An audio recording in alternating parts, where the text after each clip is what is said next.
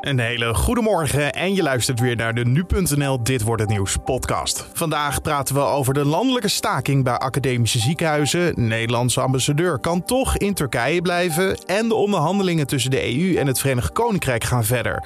Dat zo. Eerst kort het nieuws van nu. Mijn naam is Carne van der Brink en het is vandaag dinsdag 26 oktober. Het kabinet moet strenger zijn op de coronamaatregelen. Dat zei OMT-lid Mark Bronte in Nieuwsuur gisteravond. De maatregelen die geadviseerd waren door het OMT worden anders uitgevoerd door de overheid. Dat moet echt strakker, zegt hij. In het laatste advies van het OMT stond heel duidelijk voor het gebruik van de QR-code dat daar goede handhaving op moest zijn. Er stond ook een aanbeveling dat thuiswerken waar mogelijk toch gewoon doorgezet zou moeten worden. En waar mogelijk ook de anderhalve meter uh, nageleefd zou moeten worden. Het OMT komt donderdag met een nieuw advies, maar makkelijk is dat niet. Het grote verschil met de situatie begin of eind juni was dat toen heel duidelijk te relateren was aan het uitgaansleven, het nachtleven. Dat is nu veel minder duidelijk en daarom zal het denk ik dit keer veel moeilijker zijn om met één maatregel zeg maar, het hele probleem weer onder controle te krijgen. Volgende week dinsdag horen we in een persconferentie over ook weer oude maatregelen terug gaan keren. Maximaal opschalen op de intensive care kan niet. Deze herfst en komende winter zijn er maximaal 1350 bedden beschikbaar op de IC's. Dat meldt de Volkskrant. Verder opschalen is niet haalbaar, concludeert nu ook de Nederlandse Zorgautoriteit. Het ministerie van Volksgezondheid wilde liever richting de 1700 gaan, maar daar is niet genoeg personeel voor. Bij de protesten tegen de militaire coup in Sudan zijn zeker zeven mensen door soldaten doodgeschoten. Meer dan 140 mensen raakten hierbij gewond. Gisternacht greep het hoofd van de overgangsregering en de legerleider de macht in het Afrikaanse land. De VN en de EU hebben de staatsgreep veroordeeld. Vandaag praat de Veiligheidsraad over de situatie daar. En de assistentregisseur van de Alec Baldwin-film is al eens eerder ontslagen om een schietincident. Dat meldt CNN. Hij werd twee jaar geleden van de filmset van Freedom's Path ontslagen nadat er een ongeluk met een pistool was gebeurd. Toen raakte een lid van de filmcrew licht gewond. Nu is hij een van de twee medewerkers naar wie onderzoek wordt gedaan nadat Baldwin vorige week op de filmset een cameravrouw heeft doodgeschoten. Dan over naar de dag van vandaag, oftewel dit wordt het nieuws. Opnieuw stakingen bij de academische ziekenhuizen in Nederland. Dit is de tweede keer dat het werk landelijk wordt neergelegd. Komt door de CAO-onderhandelingen. Het personeel wil meer loon en maatregelen tegen de hoge werkdruk. Is er sinds die eerste staking wel gesproken met de werkgevers? We vragen het aan verpleegkundige Lilian Moermans bij het Maastricht UMC+. Uh, niet dat ik weet. Jammer genoeg. Nee, voor ons is het stilte uh, aan de andere kant. Dus uh, we hebben niks gehoord van onze uh, werkgever, zal ik maar zeggen, de NFU. Ja. Nee, en dan deze keer wederom een zondagsdienst, zoals bij de eerste staking, maar wel inclusief een eigen applaus. leg uit.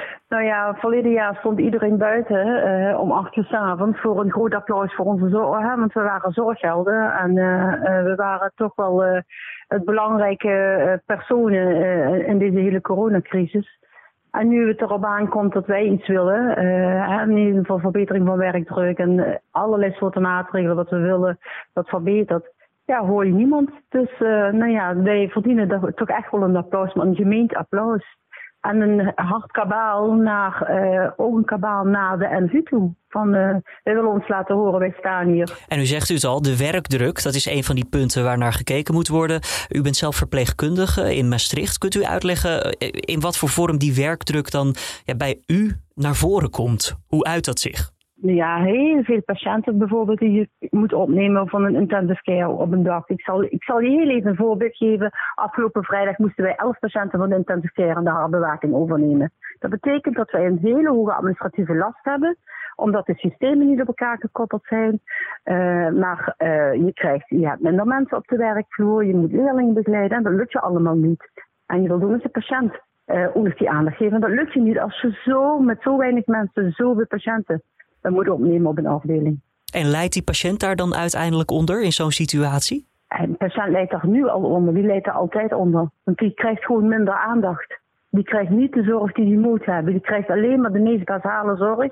Het meest noodzakelijke, maar niet altijd extra's wat je hem zo graag zou willen geven. Wat zou deze tweede staking uh, nou kunnen veroorzaken bij de werkgevers? Want na die eerste ja, lijkt er niet echt iets gebeurd te zijn. Waarom zou dat nu dan wel gebeuren? Nou ja, je hoopt natuurlijk toch uiteindelijk dat ze gewoon weer om de tafel gaan zitten. En dat ze dat kort wat ze hebben met nu 91 toch ook wel zien van ja, dat klopt niet helemaal.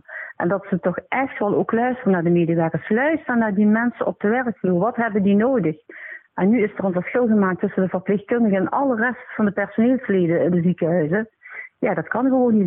Een is collectief, is niet voor één beperkte groep waar je iets van loodsverhoging voor doet. Uh, zijn er ook al nieuwe acties in het vooruitzicht als dit dus weer niet werkt?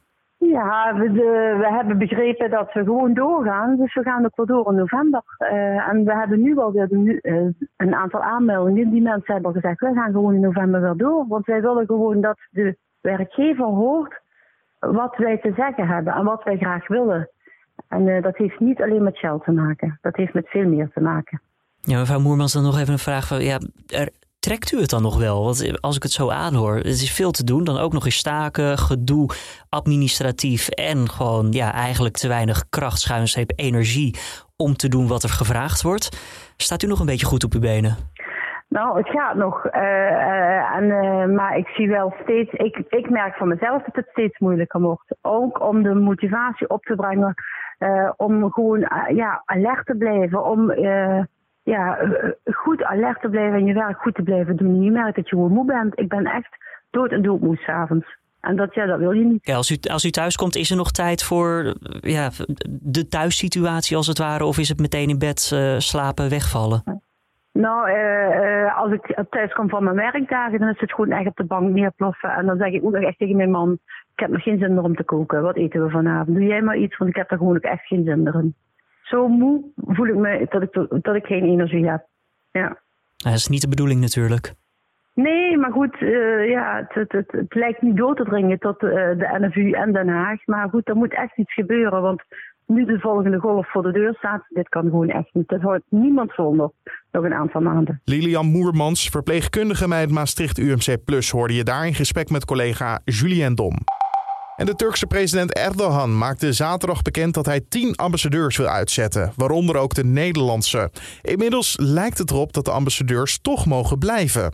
Is er een crisis afgewend of is er toch chaos? Collega Julien Dom vroeg het aan Turkije-watcher Nick Augustijn. Nou ja, de, de, de ambassadeurs van tien landen, uh, waaronder die van Nederland, die hadden uh, Turkije eigenlijk via een statement opgeroepen om uh, de zakenman en filantroop Osman Kavala vrij te laten. En die, die man die wordt al jaren als een soort kapstok voor Erdogan uh, gebruikt om, om allerlei uh, beschuldigingen en uh, problemen aan te hangen. En die zit daarom ook al vier jaar in, in, voorarrest. en met dat statement vroegen die ambassadeurs Turkije in feite ja, niets meer en niets minder dan zich te houden aan een uitspraak van het Europees Hof van de Rechten van de Mens 2019. en laat Turkije daar als lid van de, de Raad van Europa ook aan gebonden zijn. Dus op papier deden ze eigenlijk helemaal niks vreemds, alleen dat viel dus helemaal verkeerd.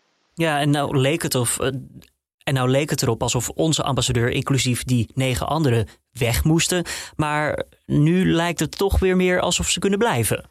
Ja, ja precies. Uh, ja, maandagmiddag uh, verschenen er allerlei statements van de verschillende ambassades op Twitter. Waarin ze met slimme bewoording, moet ik erbij zeggen, aangaven zich te houden aan artikel 41 van de Weense Conventie. En daar wordt eigenlijk de, de, regels voor het diplomatieke verkeer in geregeld. En dat artikel komt er eigenlijk op neer dat een land belooft zich niet te zullen bemoeien met de binnenlandse aangelegenheden van het gastland. En, en dat kon al vrij snel op goedkeuring van eh, van Erdogan rekenen.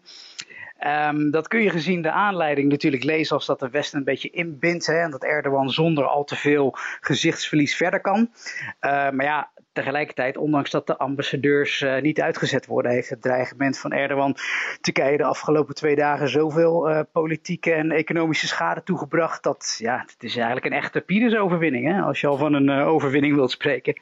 Ja, zou je dit dan ook als een ja, nieuw dieptepunt in de relatie tussen Turkije en aan de ene kant de EU, schuine streep de Verenigde Staten kunnen zetten? Nou, ik, ik, zou zeggen een verdere escalatie door Erdogan in zijn verstandhouding met het Westen. Hè. Niet alleen de EU, want ook de, Amerikaanse ambassadeur uh, zat in zijn vizier.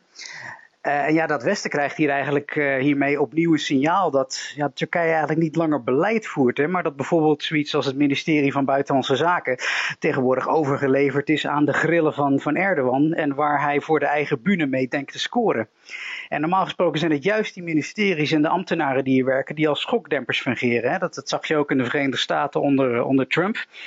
Uh, ja, en die schokdempers die, die lijken in Turkije dus niet meer te werken. En nou ja, je weet hoe dat bij je auto is. Als de schokdempers niet werken, dan wordt de rit heel oncomfortabel. En uh, ja, dat zou Turkije natuurlijk ook zomaar te wachten kunnen staan. Turkije-watcher Nick Augustijn hoorde je daar. En wil je nou meer weten over deze hele ja, situatie? Dan hebben we in de beschrijving van de podcast nog een interessant artikel gelinkt van onze nieuwsredactie hierover.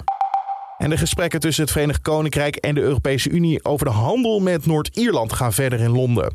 Volgens bronnen rond de Britse onderhandelaars waren gesprekken in Brussel vorige week positief en er is op sommige punten toenadering gekomen.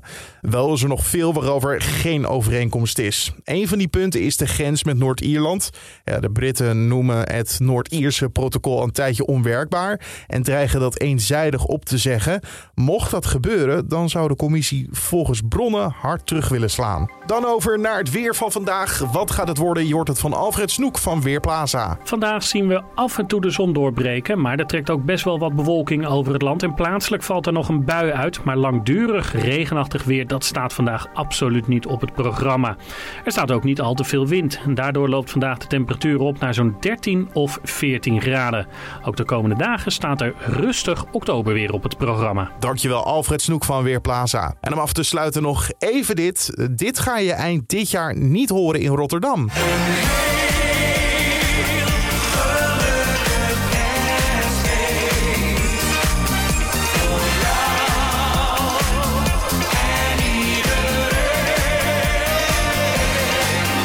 Kerstconcerten van de toppers gaan namelijk niet door. Vanwege een onduidelijkheid rondom de coronamaatregelen is het niet mogelijk de shows te organiseren. Zo meldt de organisatie.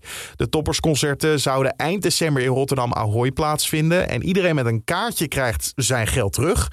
De volgende concerten van de toppers zijn volgend jaar mei in de Johan Cruijff Arena. Tot zover deze Dit Wordt Het Nieuws podcast voor de dinsdag. Dankjewel voor het luisteren. Je kan ons helpen de podcast beter te maken door een recensie achter te laten bij Apple Podcast. Of natuurlijk een mailtje te sturen naar podcast.nu.nl.